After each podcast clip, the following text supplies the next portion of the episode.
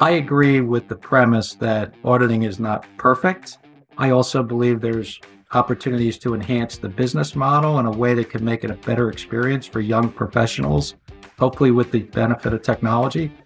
But I'm pretty firm in my conviction that if the audit profession that we know and love today, with all its flaws, didn't exist, things would be considerably worse. And we would see a lot more problems, a lot more abuses, a lot more fraud. Hello, everyone, and welcome back to the show. I'm Blake Oliver, and today we're talking with Jerry Maginnis. And of course, as with me always is David Leary, my co-host. David, how you doing? Pretty good. I'm glad it's, I feel like I've met Jerry in person. I know the Accounting Twins have been profiling his book. You've met him in person. So it's nice to finally record something with him. Jerry, I'm so excited to get your opinion on a variety of topics. Big Four, audit quality, the 150-hour rule. We'll see what we get to today.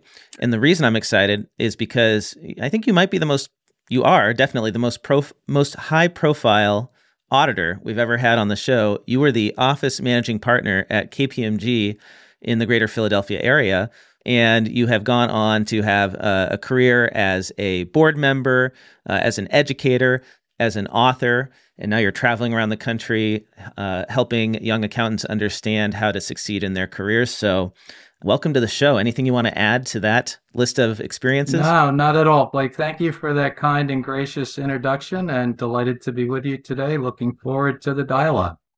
So on the show, we've been talking a lot about audit quality. And so I'm really eager to get your opinion on the current state of audit quality, given that the Public Company Accounting Oversight Board, the PCAOB, recently put out a press release saying that they expect audits for 2022 to have a deficiency rate of 40%. Chair Williams calls the findings, quote, absolutely unacceptable, and says audit firms must make changes to live up to their responsibility to investors. I sit here as a CPA looking at this press release, having not worked in audit myself. I came up a different way, wondering what the heck is going on. When the PCAOB says that 40% of audits are deficient, what does that even mean? Yeah, great question, and definitely a very important topic. Audit quality is near and dear to my heart as somebody who signed audit opinions on public companies for many years. And I also had a stint before managing partner at KPMG where I basically ran our audit practice in Pennsylvania and kind of oversaw our service to about 75 public companies, ranging from Fortune 500 down to venture-backed startups to many private companies as well. Audit quality is incredibly important. You know, when we think about how capital gets allocated in our country, how investors and creditors make business decisions, there are many factors that enter into that, Blake and David, but sophisticated investors make use of financial statements routinely to evaluate those decisions.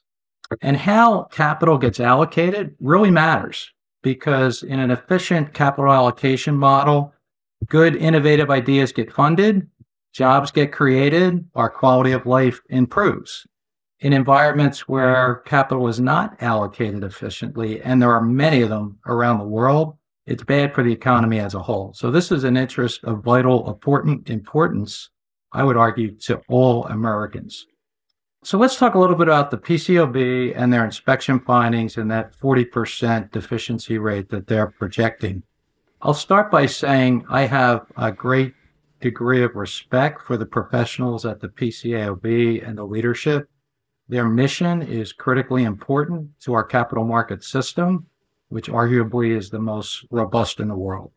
And I think most of the people that work at the PCAOB get up every day trying to protect investors and do a great job. And they're extremely well-intentioned and diligent in terms of how they go about that job. Their model is arguably a pass-fail model, right? So you, audit firm, either gathered sufficient evidential matter to support your opinion on these financial statements, or you did not. And if you did not, in their opinion, you wind up in part one of the inspection report as a deficient audit, part of that 40% statistic. I just want to read you very briefly an excerpt from the PCAOB auditing standards. This is from AS section 1015. The heading of that section is Due Professional Care in the Performance of the Audit. It's just a couple sentences, but I think it's really important for context. And the standard says, the independent auditor's objective is to obtain sufficient, appropriate evidential matter to provide him or her with a reasonable basis for forming an opinion.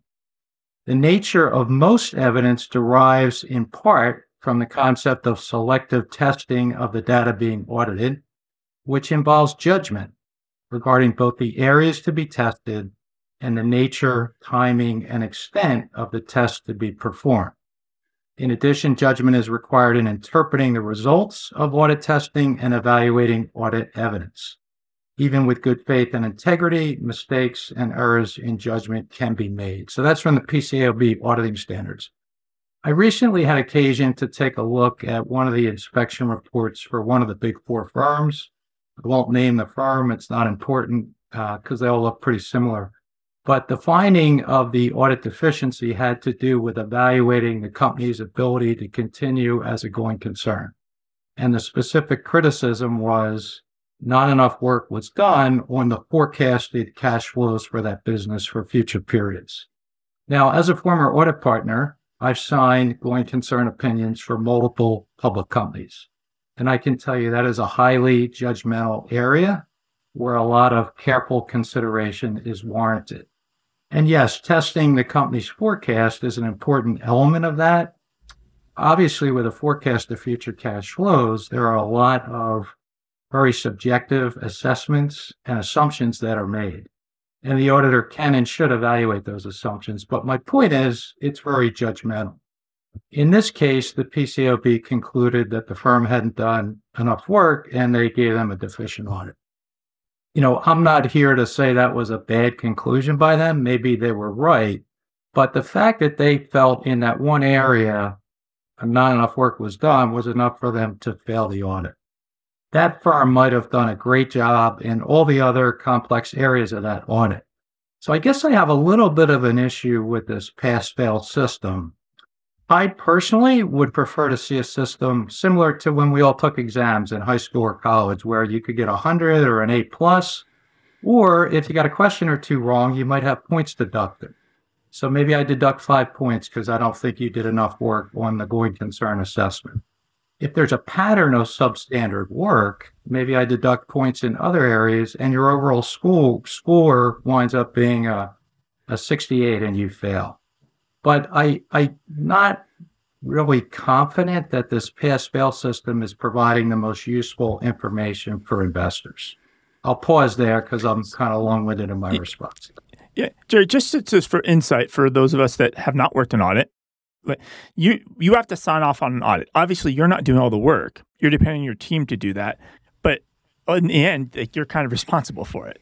So how do you know if enough work was done on a part or not done on a part, like just at a high level? Like what goes through your brain when you do that process, or what were your processes?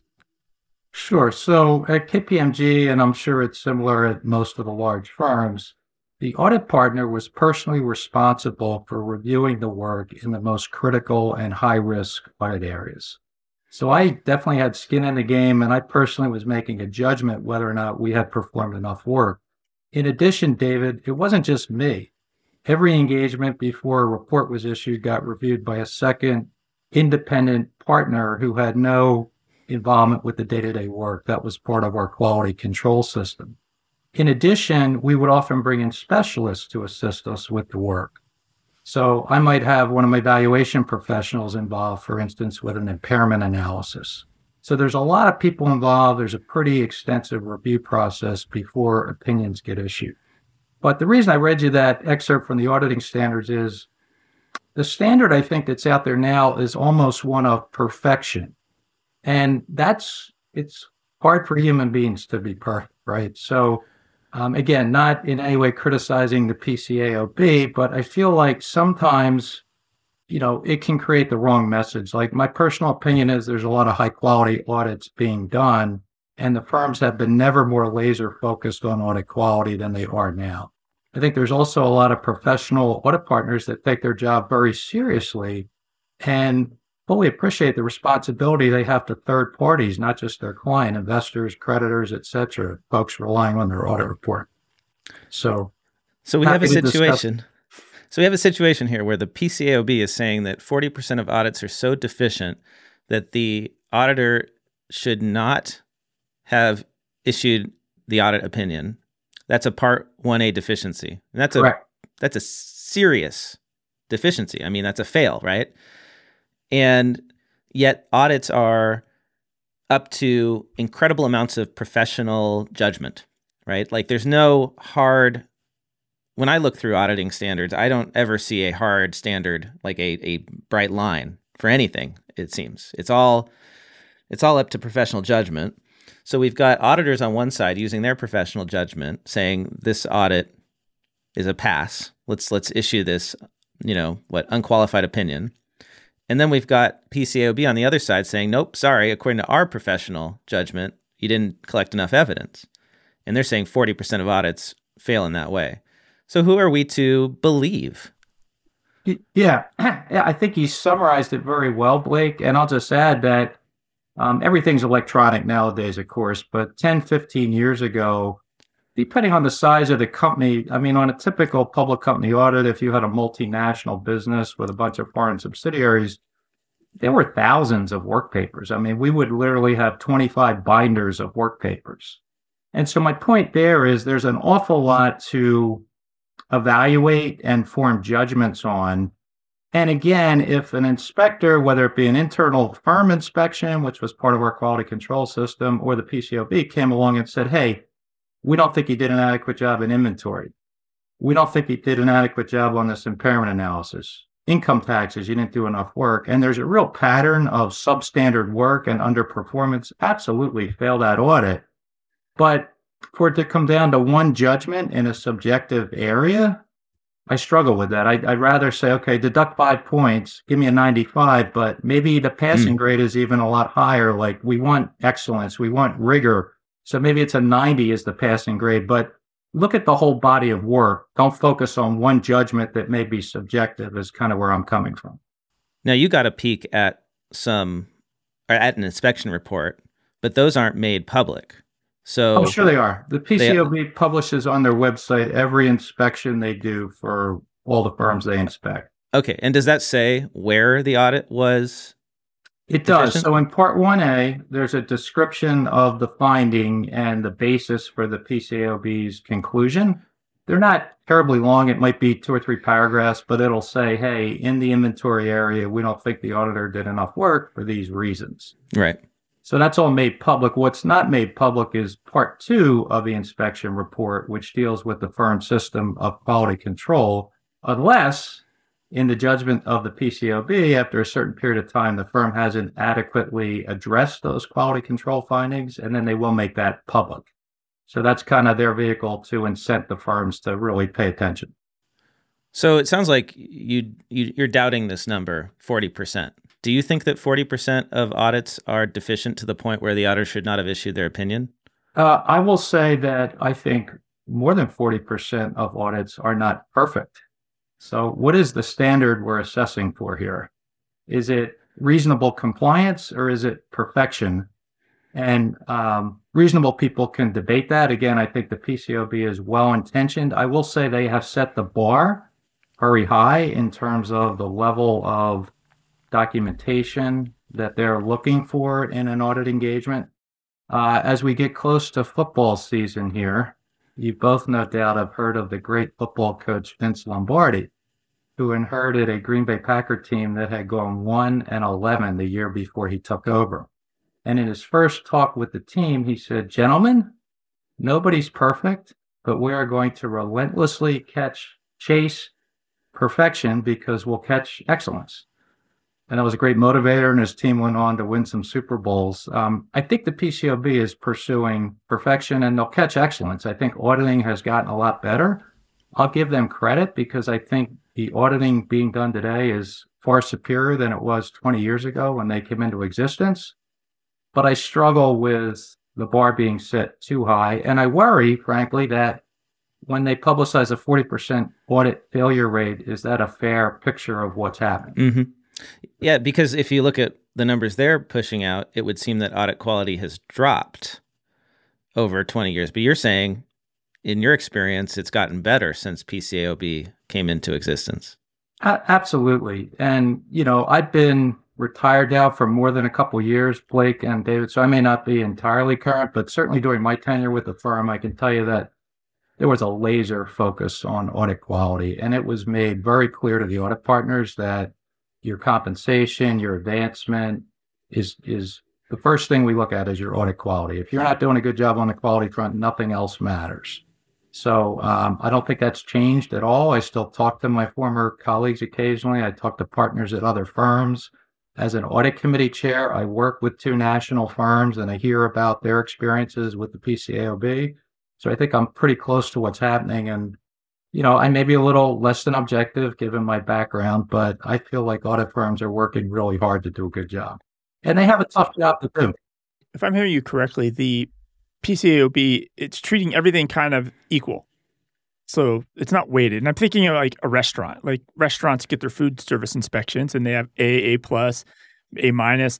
Obviously, there's probably some violations where it's an F no matter what. Like there's an automatic F if there's a rat on the counter, right? There's probably an F or something like that. But probably, you know, if something's off, the refrigerator's off a couple degrees or something like that, it probably is, it's weighted. And if I'm hearing you correctly, there's no, it's all or nothing type pass fail.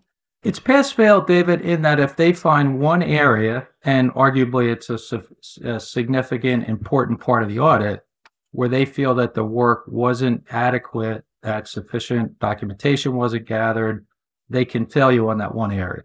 And all I'm saying is take the whole body of work into consideration.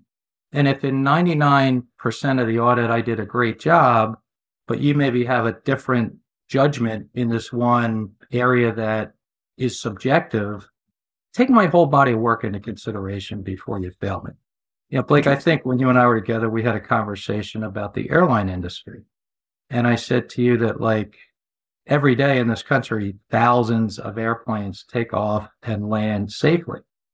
But you never read about those, right? You read about the plane that crashed or the collision, the bad things that happen. And I think it's similar in our profession where, you know, if there's an audit failure, it gets a lot of attention and press, but you don't read about the thousands of audits that get done well and serve an important purpose for investors and creditors. I like what you said about the PCAOB inspections being not pass-fail and being more graded. I feel like that would provide a lot more useful information to us. Also, you know, David's pointed out in previous episodes of our show that the specific audited companies are not identified in the inspection reports. So there's like no pressure on the audit firms to improve if their clients aren't identified.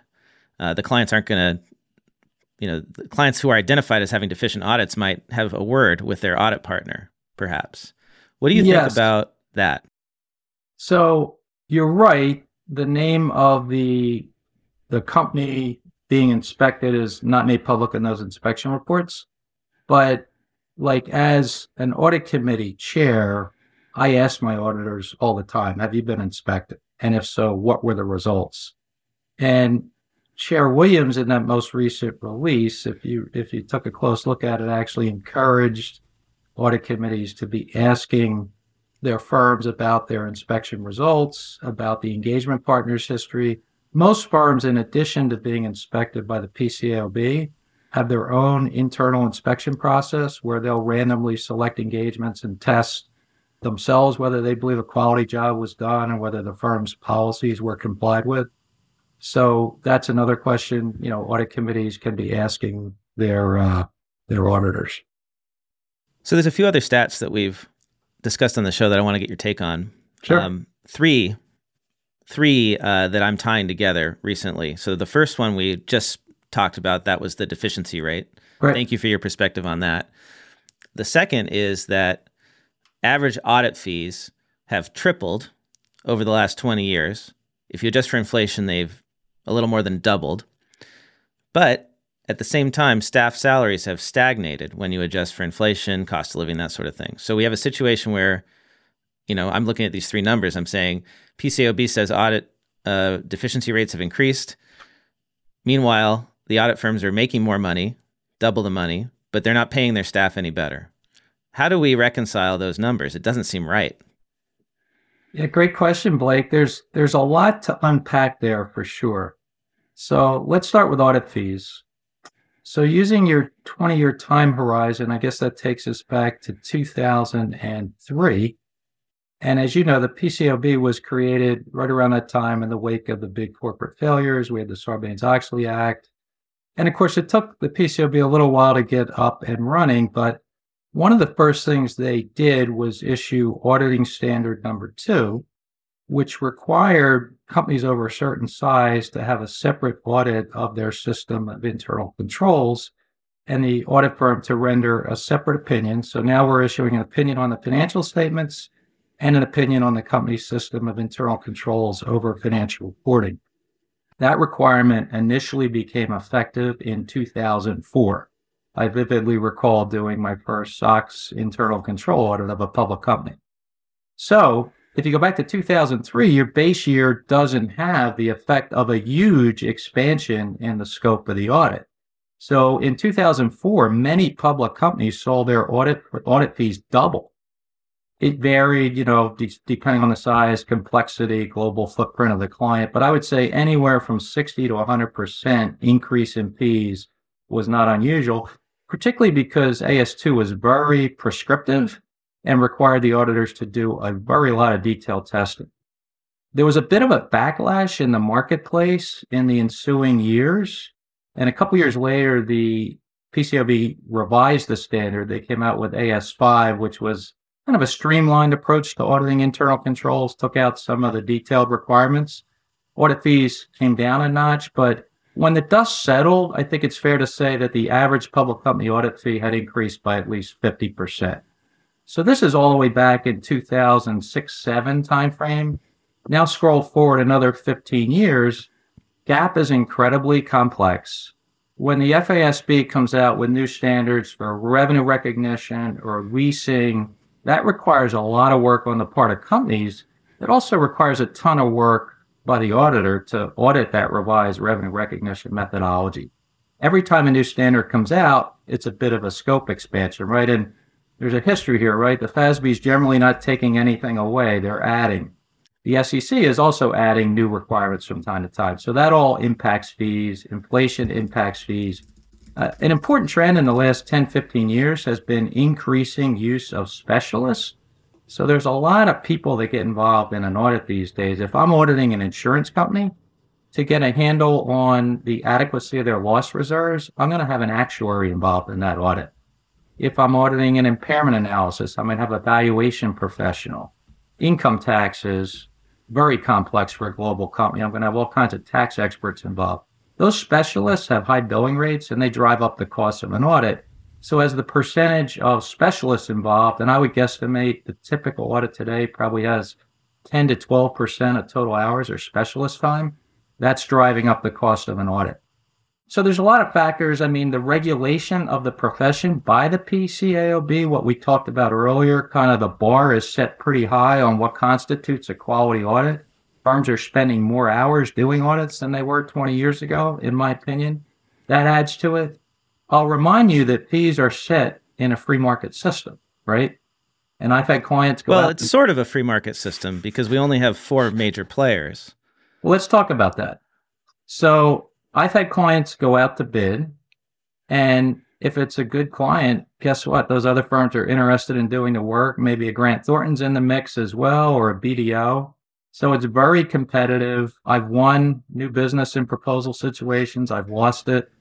But firms compete pretty fiercely for work, and fees are always on the table when there's an RFP process. And that's what I've heard. I get no argument from anyone when I say that audit fees are always under pressure because there's always some partner who will be able to underbid you. And so that's one of the explanations for why staff salaries have stayed low. It's that audit fees are under pressure.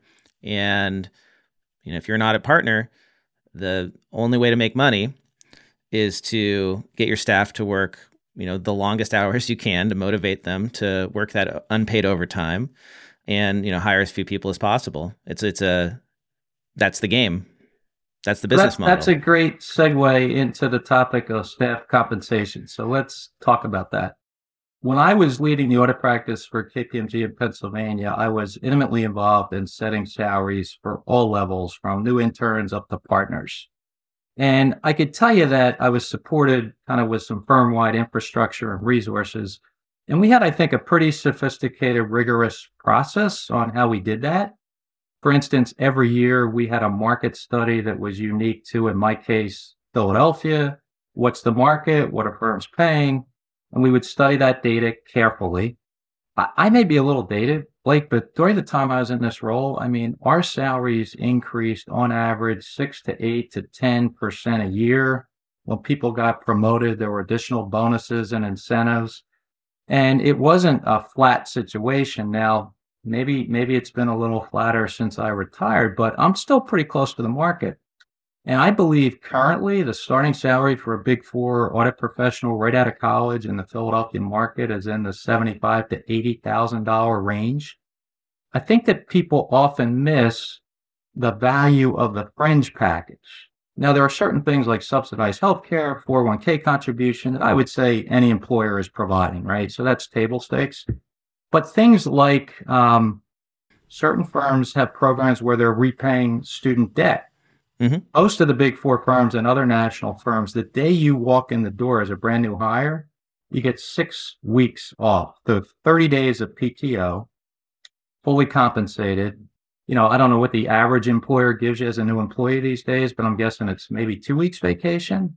Well, so with the caveat that you're going to be asked to work a lot of hours. No doubt. That extra, during certain times of the year.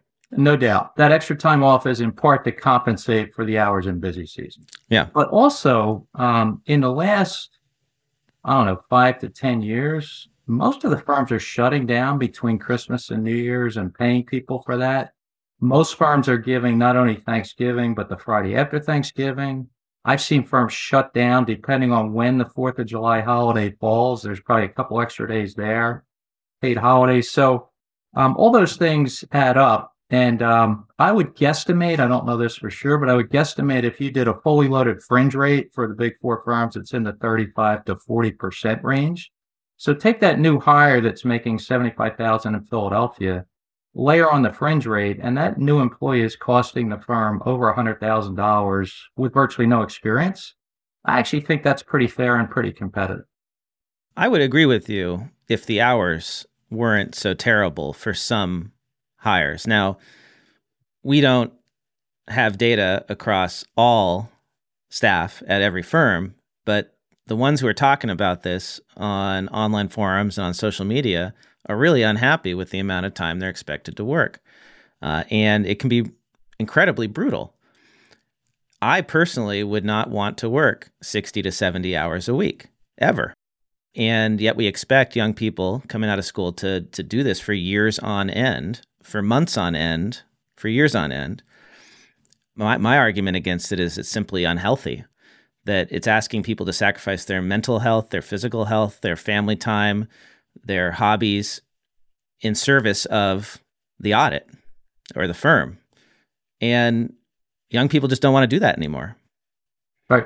I think it's a very fair point, and it's a very legitimate issue. It's not a new issue, right? It's an issue the profession has coped with since the beginning of time, I think, in some respects. That doesn't mean there aren't better, more creative, more innovative solutions to it. And I think technology is a part of that, which I'll touch on.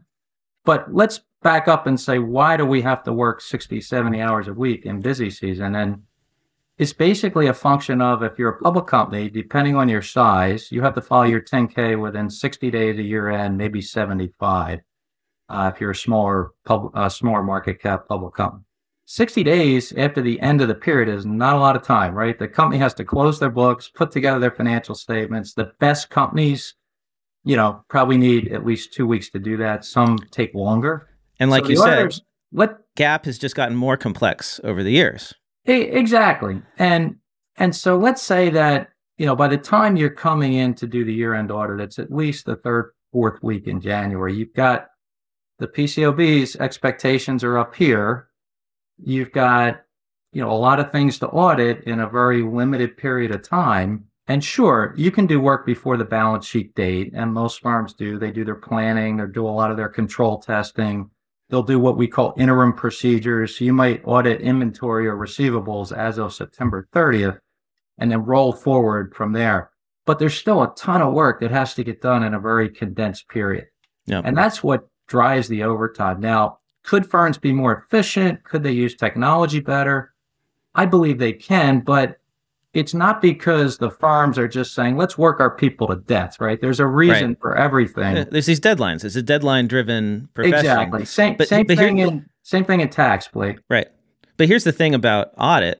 What do you think about this argument? I think we have, as a profession, done this to ourselves, or the audit profession has created this deadline-driven culture itself, because who goes to FASB? Who goes to PCAOB? Who ends up moving from partner roles or director roles at the big firms into the regulatory roles? It's the same people.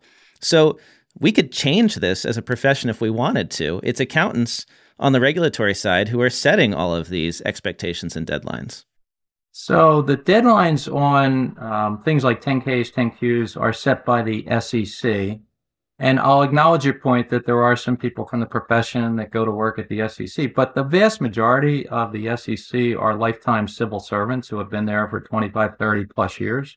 And really, they have a commission, 5 commissioners overseeing them that set these kind of rules. You got to look at the big picture, right? So if you're an investor now, put on your investor hat. Do you want to wait 90, 120 days to see the year-end audit? I mean, time is of the essence, right? Markets need real-time info.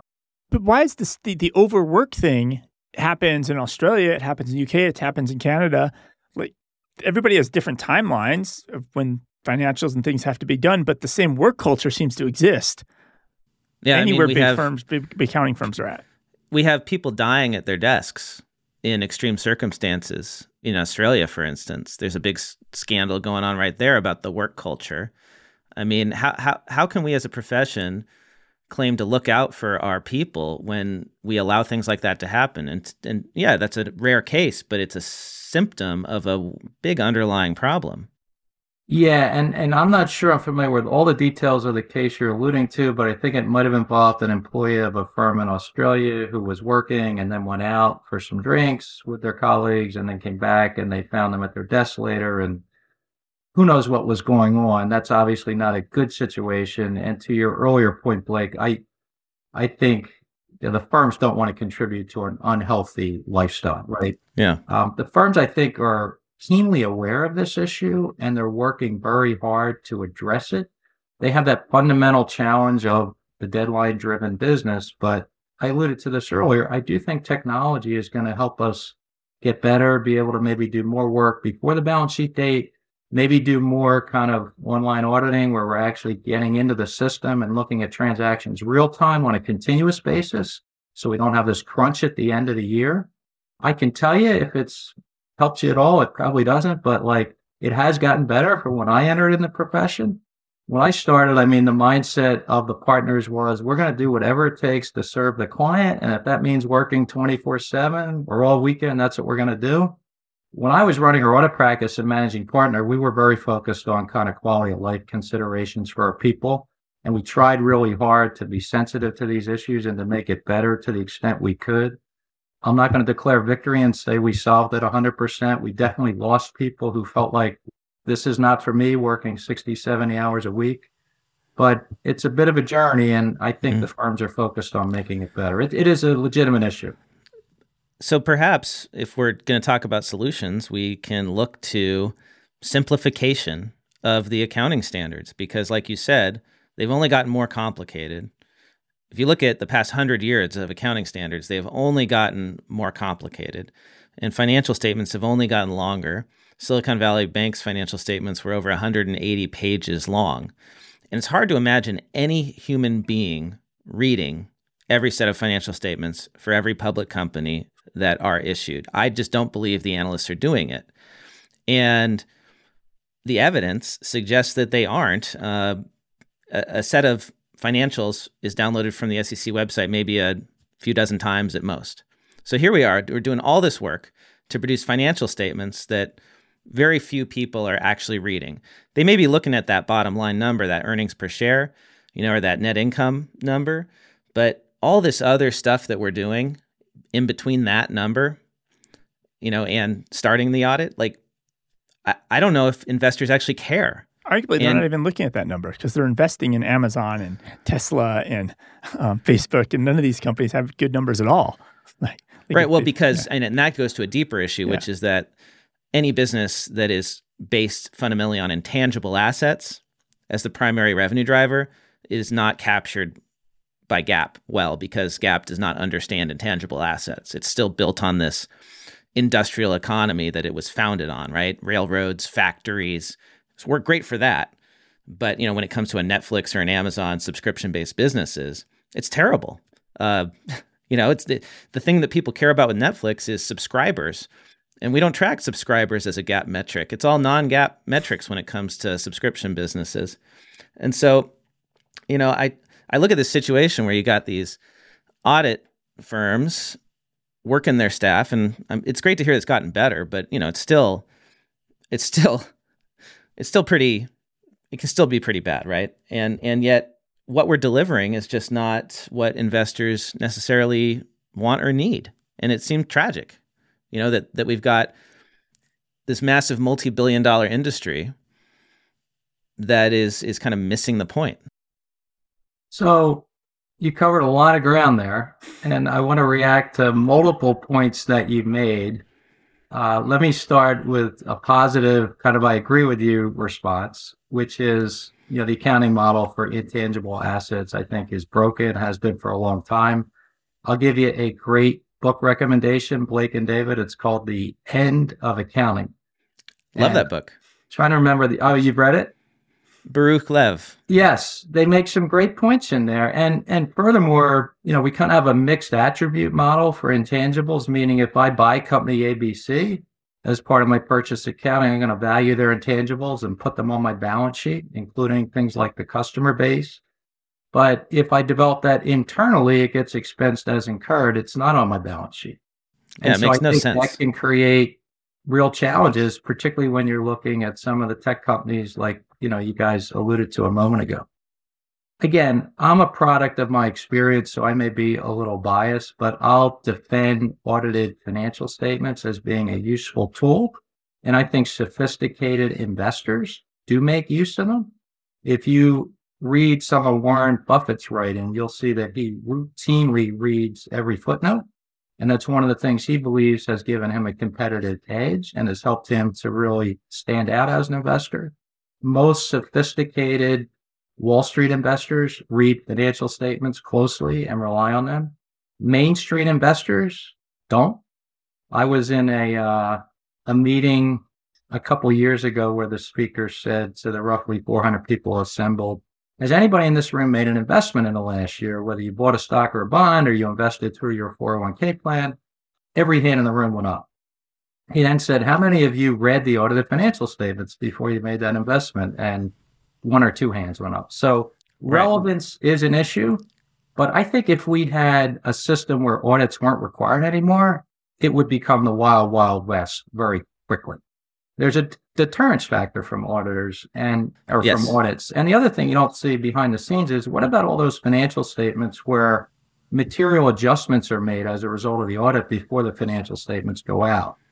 Or the auditor does give the client a going concern opinion or resigns from the account because there's fraud going on. Those things don't get reported, but they happen more than you would think. So I think our capital market system would suffer greatly if we didn't have the independent audit function, just a personal opinion. Yeah, I agree with you. We need audits. And this is the tricky part is that we need audits, but the value of them is questionable in many situations, right? Like it could be better.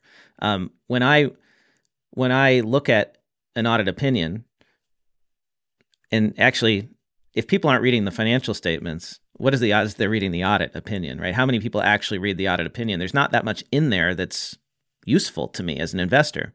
right? What's useful is that I know that the company managed to get somebody to sign off on it. Right. That's what I need to know. But that standard, that pass-fail standard, like you said, is incredibly subjective.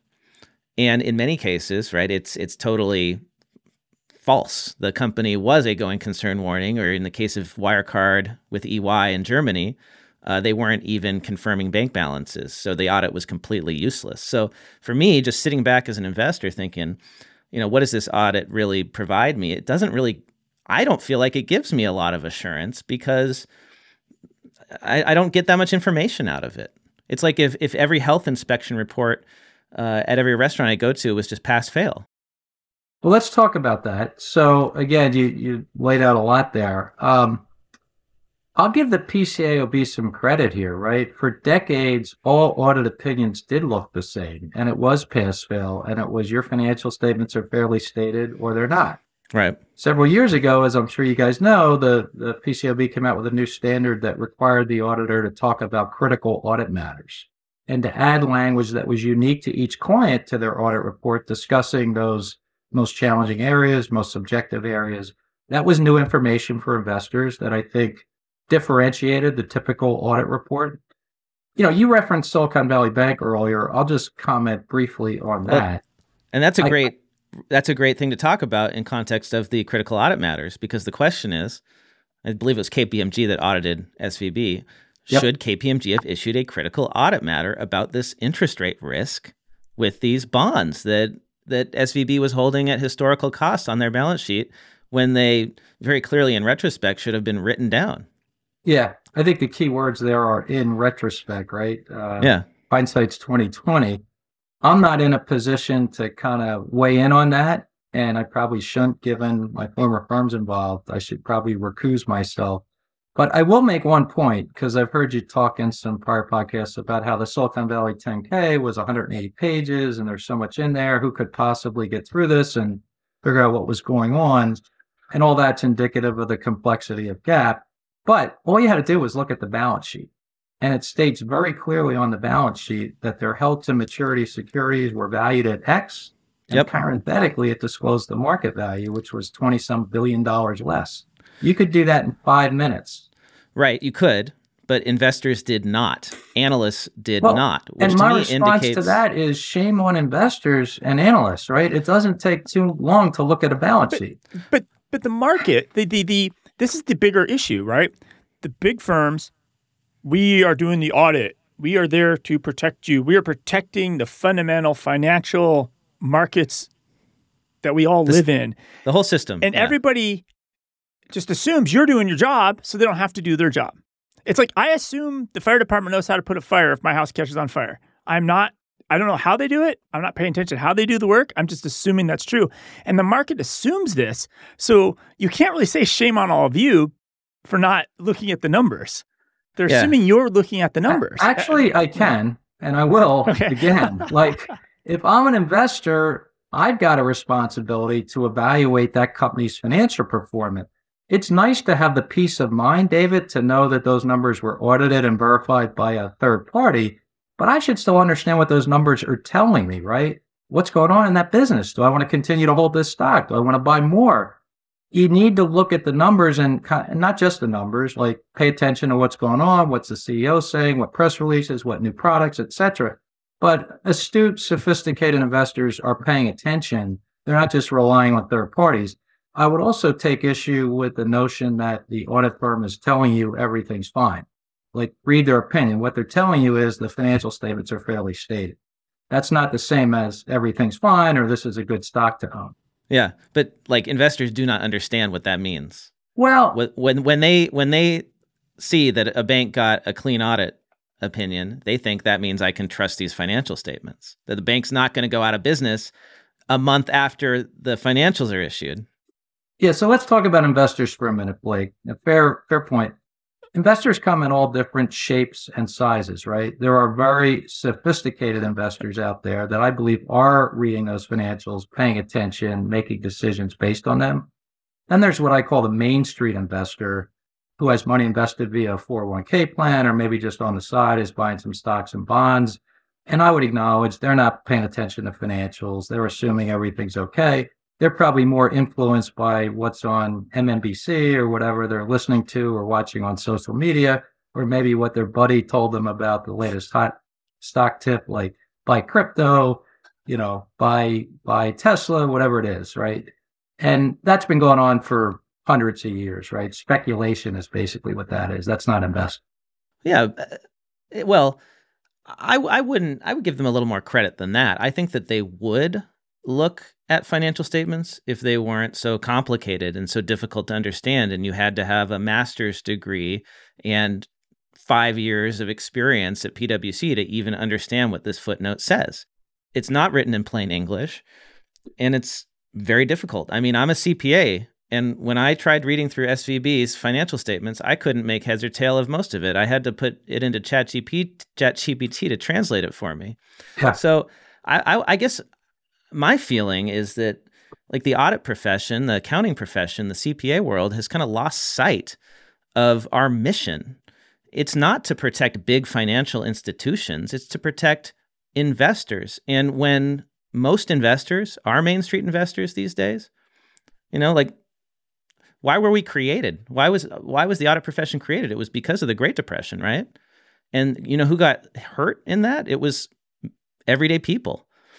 And I feel like we've gotten so wrapped up in all of these intricacies of GAAP, where it's so complicated. You have to be a specialist in just one balance sheet line. You can spend your whole career just doing one thing on the balance sheet.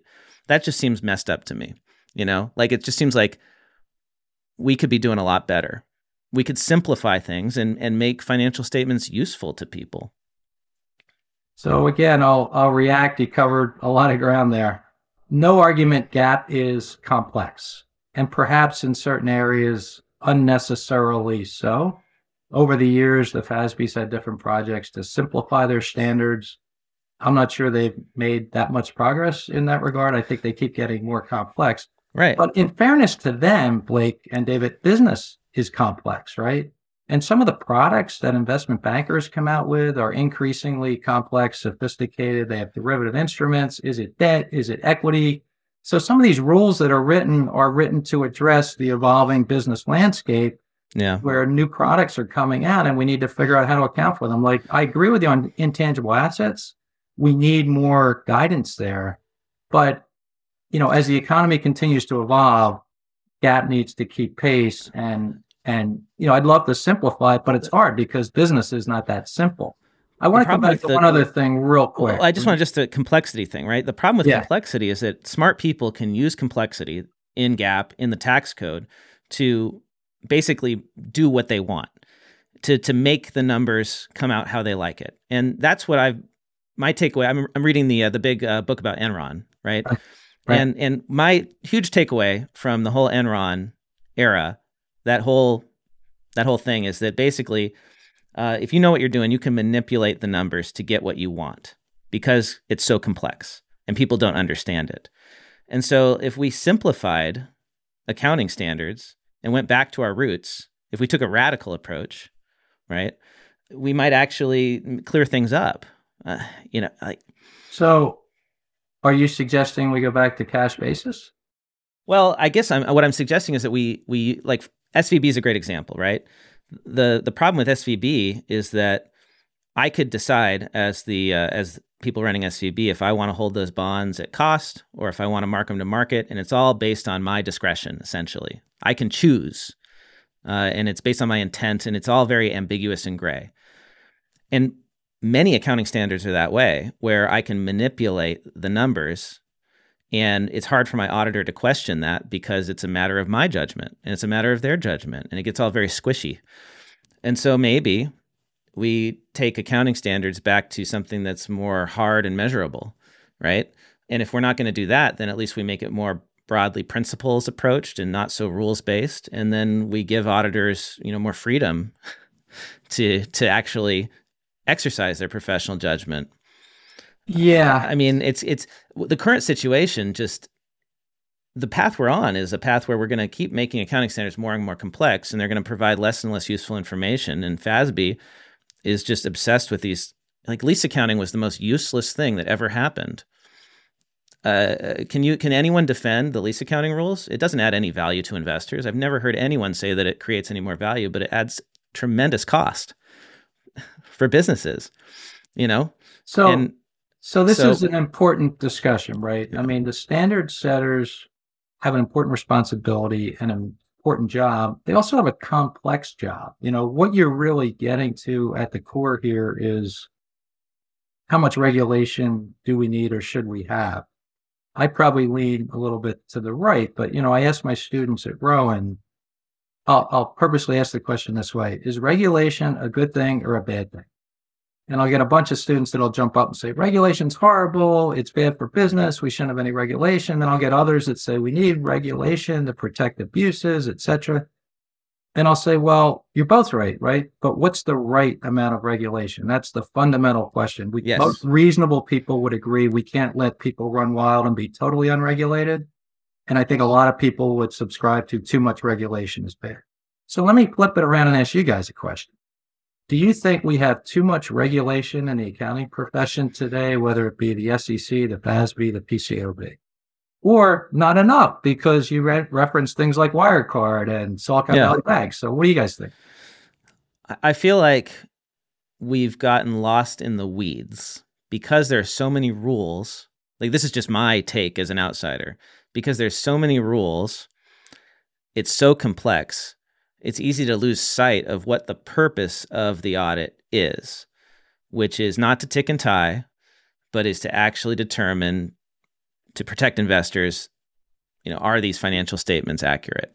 Are they, you know, can we trust them? Right. To provide that trust in the space. And, you know, SVB is a perfect example of how we did not protect investors. Now, whether that's our fault is another question. Because well, I think it's also a fair question, Blake, whether SVB was a business failure or an audit failure. Well, and shouldn't audits anticipate to some extent a collapse of an institution? Auditors don't have crystal balls. They can't predict the future, right? Now, they are... No, but interest rates started rising 12 months before SVB collapsed. There were at least 4 reporting periods in between when the Fed started aggressively raising interest rates and when SVB went under. And those were all opportunities for the auditors to point out this rising risk. Yeah. And they didn't. Well, and I'm sure they were aware of it, and they may well have evaluated it, and they may have concluded that we think the company's going to survive. You know, a lot of companies face major issues that their existence is threatened by, right? But a lot of times they survive. So that's a great example of a judgment was made. You could come along after the fact and criticize that judgment with the benefit of hindsight, and people love to do that, but you weren't sitting in the chair real time trying to make that decision. And by the way, certain information came to light after that opinion was issued, right? The failure to get the capital raise done, et cetera. So all I'm saying is, you know, it's hard to predict the future for anyone. And auditors mostly are reporting on the past, but they do have that responsibility to consider, is the company going to continue in existence? I mean, I can't answer your question if there's too much regulation, there should be less or any of that. But I think we're going to start getting natural experiments telling us what the world's like for people that don't get an audit. I think the accounting shortage is going to cause small townships, cities, counties that can't get their financials audited, but they need to get a loan or they need to issue bonds, and they're going to do it without audited financials.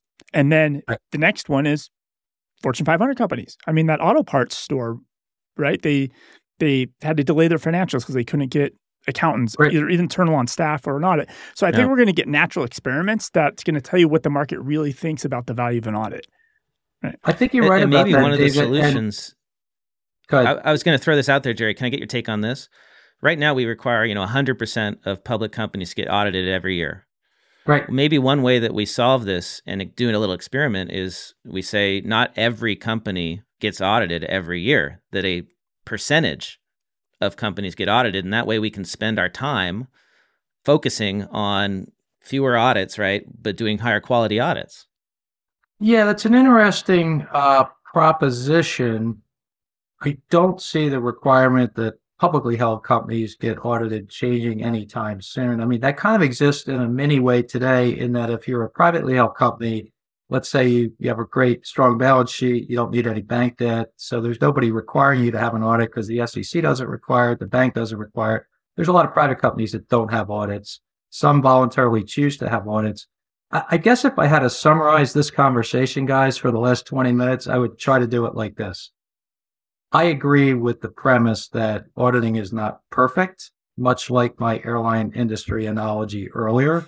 I also believe there's opportunities to enhance the business model in a way that can make it a better experience for young professionals, hopefully with the benefit of technology. But I'm pretty firm in my conviction that if the audit profession that we know and love today, with all its flaws, didn't exist, things would be considerably worse. And we would see a lot more problems, a lot more abuses, a lot more fraud. Audits serve a major deterrence factor. Just the fact that the client has to get ready for the audit and knows somebody's coming in to look is huge. If you took that away, I think there'd be a lot of abuses. And Jerry, I'm totally with you on that. And I really appreciate you standing firm under fire. We ask tough questions on this show. And man, you know, we made you defend the whole audit industry. Yeah, 20 years of practices. we didn't give you quite the heads up that we were going to do this. It just happened, and I really appreciate you taking this on.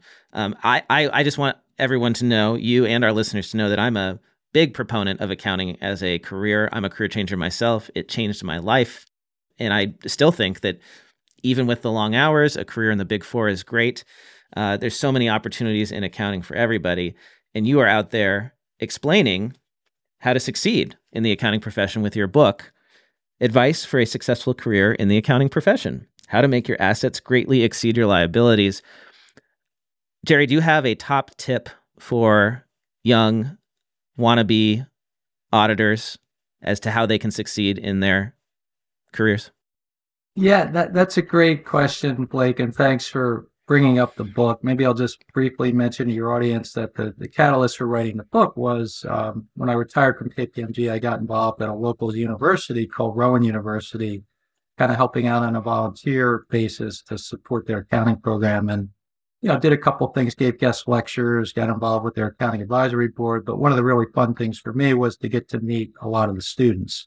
And the university was kind enough to give me an office on campus. So the students sort of figure out you're there and they wander into your office. You know, how can I get that first internship? Should I take the CPA exam? What about public versus private accounting? So a lot of great conversations with like dozens and dozens of students. And one day met with a student, we're talking about, should he take the CPA exam, the 150-hour requirement? And they left my office, and I thought to myself, gosh, I've had this conversation like dozens of times now. Maybe I should try and put down on paper some of the advice and counsel that I'm trying to share with these young folks in a way that could be leveraged a little bit broadly. So that's kind of the background on why I wrote the book. It wasn't financially motivated or anything like that, just trying to create a resource for this next generation. So to answer your question, like advice for a young auditor, I mean, honestly, throughout the book, I tried to give advice in a variety of areas for any young person starting a business career. So there's a chapter in the book that's called Have a Value Creation Mindset. And in there, I talked about the fact that every day, every interaction is an opportunity to create value for the people you're interacting with, whether that be your client, your colleagues, a third party. A lot of young people today, they have a task orientation mindset. Let me make up my to-do list and get through these 8 or 10 things I have to do, kind of almost like a robot, right? Don't get me wrong. It's great to be organized. It's great to have a to-do list and prioritize it. I do it every morning. But as you think about those tasks, what can I do to make things better for whoever I'm serving here? If it's an audit client, you know, maybe it's not just blindly executing the audit task, but maybe it's sitting down with your client afterwards and saying, can I share a couple thoughts about your processes and systems here and the way you're using technology? Have you thought about how to optimize the use of the data that's being generated by your accounts payable disbursement cycle? Things like that. So that's just one small example, but really the book has a lot of those type of tips and suggestions. Everyone should give it a read. We'll have the link in the show notes where you can buy it. And if you're watching this on YouTube, check out the description for the link to the book. And Jerry just didn't write a book. Like Jerry is like he's a man of the people. Like it's very, I could see somebody just who just stumbles upon this. Like, oh, great. It's another typical old 60 some odd year old white guy that was a partner in an accounting firm. But no, Jerry's out there going campus to campus to campus, filling up auditoriums, talking to students. Like he's a man of the people. He's out there. What I'd love to see, Jerry, now that after you go on tour, I mean, you're like Taylor Swift. You're on your tour, right? Going everywhere. Like I don't when think you're I'm done, creating I would the love economic to... impact, David, that Taylor Swift is multi-billion-dollar economic impact, as we've discussed on the show. Because you're going to push people into the firms and big firms. Yep. Billions of dollars of impact over this. But what I'd love to do after you get all this knowledge from all these young people is write the other part, the second book, which is for firm owners and partners, how they should be treating young people. Mm. That would be the second half. You know, that might be a really good suggestion, David. My publisher has asked me if I have anything else in mind, so that might be a good topic. I will share with you very briefly that one of the things I'm doing in this next phase is I'm serving as an advisor to an accounting firm here in the Philadelphia area called Century. And they're having a lot of growth and success. They don't do audits. They don't do taxes. They're more an advisory firm. But they've also got a great culture. And so some of the things we've talked about on this podcast, like not working your people to death, they're very good at it. And they can do it because they're not doing audits. They don't have a lot of those same deadlines. But it's been a lot of fun working with them and kind of seeing what they're doing. And before we sign off, I do want to say one other thing, if you guys will bear with me. I've become a regular listener to the accounting podcast. Thank you. I really enjoy the shows. You guys cover a lot of ground, but I want to say that it's great that we have people being provocative and challenging the status quo. I think that's good for our profession. Keep asking the hard questions, keep pushing, keep challenging, because that's going to make us better. Thanks so much, Jerry. It's been an honor to have you on the show. It's been a privilege, a pleasure, and I hope to see you around again soon. Thank you guys for having me. Have a great day. Thanks, Jerry.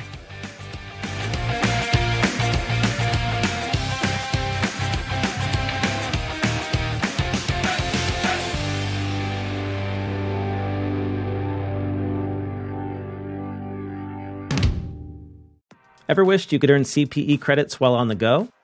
Introducing Earmark, the app revolutionizing the way accountants earn their CPE. Just listen to your favorite accounting and tax podcasts, whether you're driving to work, working out, or even doing chores. After you're done listening, take a quick quiz. Score 70% or higher, you've earned your CPE.